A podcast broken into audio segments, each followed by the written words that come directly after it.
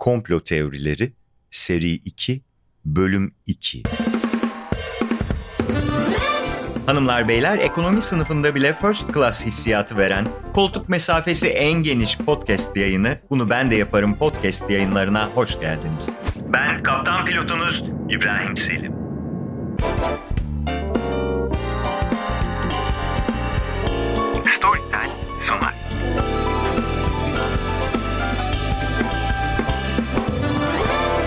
Efendim komplo teorileri ve şehir efsaneleri konulu podcast yayınlarımız seri 2 bölüm 2'ye hoş geldiniz. Bu seri biraz daha devam ederse bölümleri sosyal güvenlik numarasıyla sınıflandıracağız.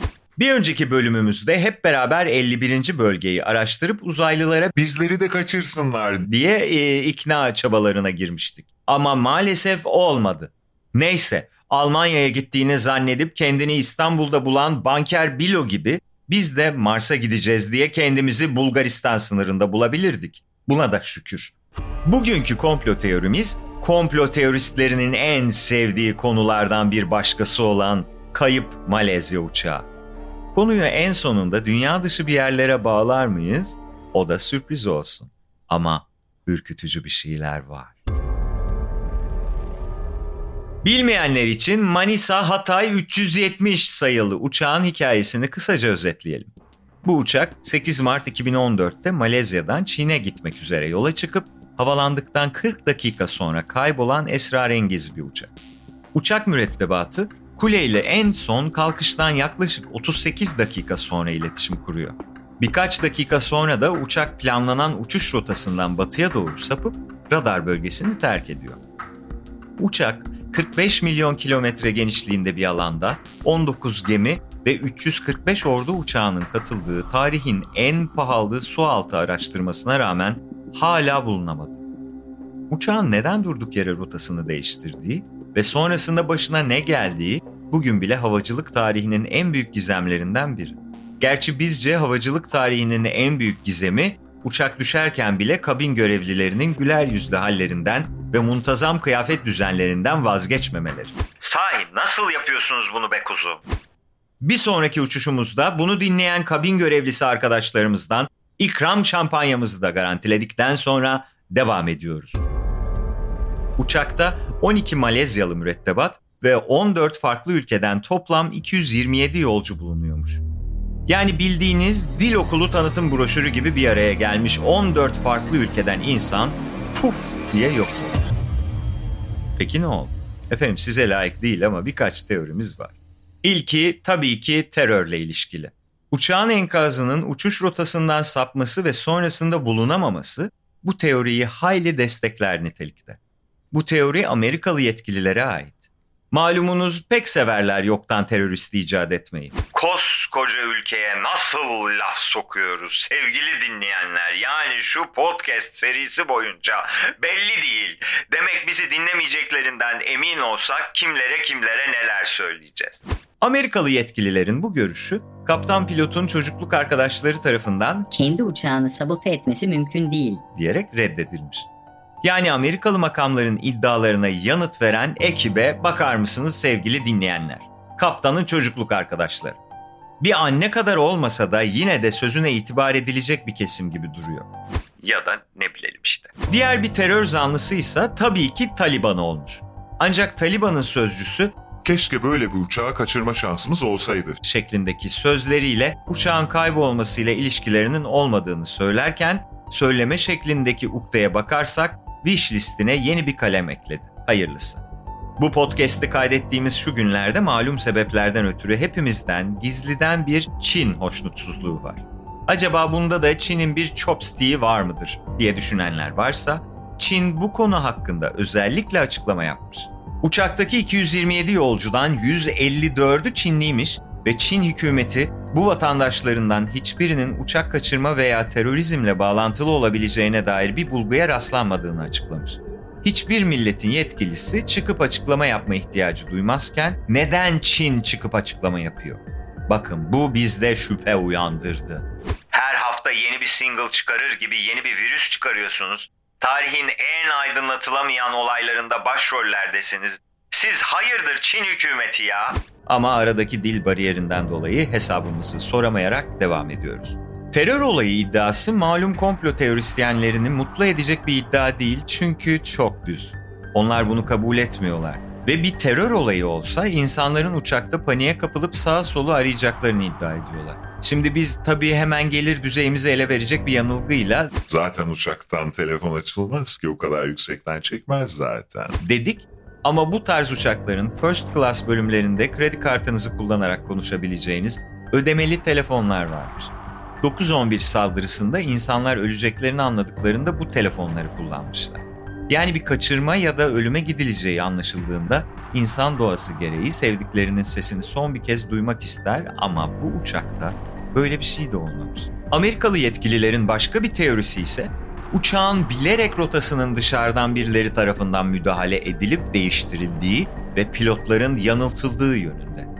Daha önceki podcastlerimizde dışarıdan müdahale edilerek eklenen akıllı ev sistemlerinden bahsetmiştik. Bunu da buraya sıkıştırdık ki dinlemediyseniz mahcup olun. O kadar uğraşıyoruz. Neyse. Bu uçakta da aynı mantıkla uçağın rotası ile ilgili kayıtları içeren ve kokpitte duran bilgisayara dışarıdan bir müdahale olduğundan şüpheleniyor. Söz konusu sistemin kalkıştan önce mi sonra mı değiştirildiği ise bilinmiyor. Peki rota neden değiştirildi? Ve bu teori neden önemli? Sıradan bir terör olayı mı yoksa yolculardan yok edilmesi gereken birileri mi vardı? Kola markalarından birinin orijinal formülünü bilen bir avuç insanın asla aynı uçakta seyahat etmediği efsanesini duymuşsunuzdur.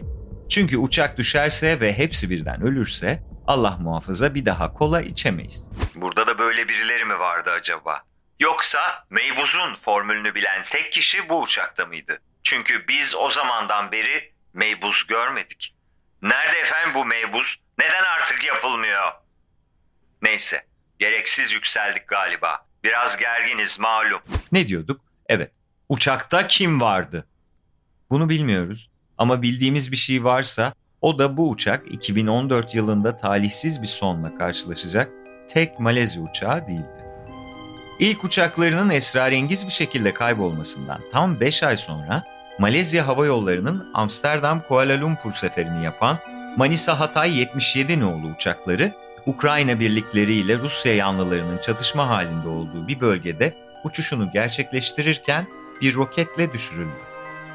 Olay bir terör eylemi olarak nitelendirildi ve 298 can kaybıyla uçuş 11 Eylül saldırılarından bu yana gerçekleşen en büyük havacılık kazası ve en büyük Boeing 777 gövde kaybı olarak tarihe geçti. İlginç olansa uçak rotası başka yolcu uçakları tarafından da kullanılmaktaydı. Hal böyle olunca neden özellikle bu uçağın düşürüldüğüne dair araştırmalar yoğunlaşınca komplo teorisyenleri ilginç bir teoriyle geldi. Uçağın yolcu listesi incelendiğinde karşımıza maalesef HIV araştırmaları üzerine uzmanlaşmış yüze yakın bilim insanının ismi çıkıyor. Bu bilim insanlarından biri de dünyanın AIDS konusunda en parlak isimlerinden biri olan Job Lange'dı. Hepsi beraber Melbourne, Avustralya'da düzenlenecek olan AIDS konferansına gidiyorlardı. Kaza sonrası Kanadalı meslektaşları Trevor Stratton, ABC'ye verdiği röportajda şöyle konuşmuş. O uçakta HIV ve AIDS konusunda epey yol kat etmiş değerli insanlar vardı ve bir aşı bulmaya çok yaklaşmıştı. Hatta aşı numunesi uçakta bile olabilirdi. Bunu asla öğrenemeyeceğiz. O uçakta sadece insanlar değil, yılların deneyimi ve yeri doldurulamaz nitelikteki bilgiler de yok oldu demiş. Şimdi aklı selim insanlar olarak neden HIV gibi bir beladan kurtulma şansımız varken kim bunu yok etsin diyebilirsiniz. O sizin iyi niyetiniz, o sizin vicdanlı yapınız sevgili dinleyenler. Herkesi kendiniz gibi sanmayın. Dünyada HIV'nin tedavisinde kullanılan birçok ilaç var. Ve bu ilaçlardan sadece bir tanesinin 2018 yılında üretici firmasına kazandırdığı miktar 4.6 milyar dolar. 4.6 milyar doların ne demek olduğunu düşünebiliyor musunuz? Kaç KYK bursu? Kaç büyük seçim burger menüsü? Kaç? Neyse bu düşük bütçeli örnekleri burada kesiyoruz çünkü belli ki editörümüz de kafasında ne kadar büyük bir miktar olduğunu canlandıramamış. Kısaca epey fazla bir miktar. İlk komplo teorileri serimizde size demiştik. Komplo teorileri inşa edilirken devletler ve büyük şirketler her zaman en şüphelilerdir diye. Şimdi bir işten bu kadar kar eden kapitalist bir oluşum bu para kanalının kesilmesini ister mi? Tabii ki istemez. O halde aşının da ortaya çıkmasına görünürde destekler ama kapalı kapılar arkasında gayet engel olabilir. Kısacası teorilerden biri büyük ilaç şirketlerinin Manisa Hatay 77'yi düşürdüğü yönünde. Peki Manisa Hatay 370'te kimler vardı? Açıklanan listede göze çarpan kimse yok. Ancak iki yolcunun uçağa sahte pasaportla bindiği ve kimliklerinin tespit edilemediği açıklanmış. Bu isimler basit kanun kaçakları olabileceği gibi Manisa Hatay 77'deki gibi insanlığın kaderini değiştirecek insanlar da olabilirler. Bunu asla öğrenemeyeceğiz.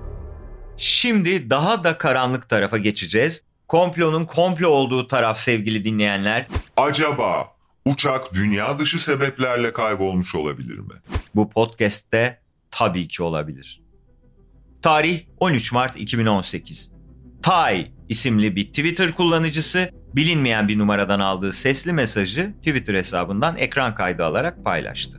Sesli mesaj dinlendiğinde mesajda Sierra, Delta, Alpha, November, Echo, Sierra, Oscar gibi rastgele sıralanan kelimeler duyuluyor. Ancak bunlar rastgele kelimeler değiller. Bu kelimeler daha çok ordu iletişiminde kullanılan NATO fonetik alfabesine ait.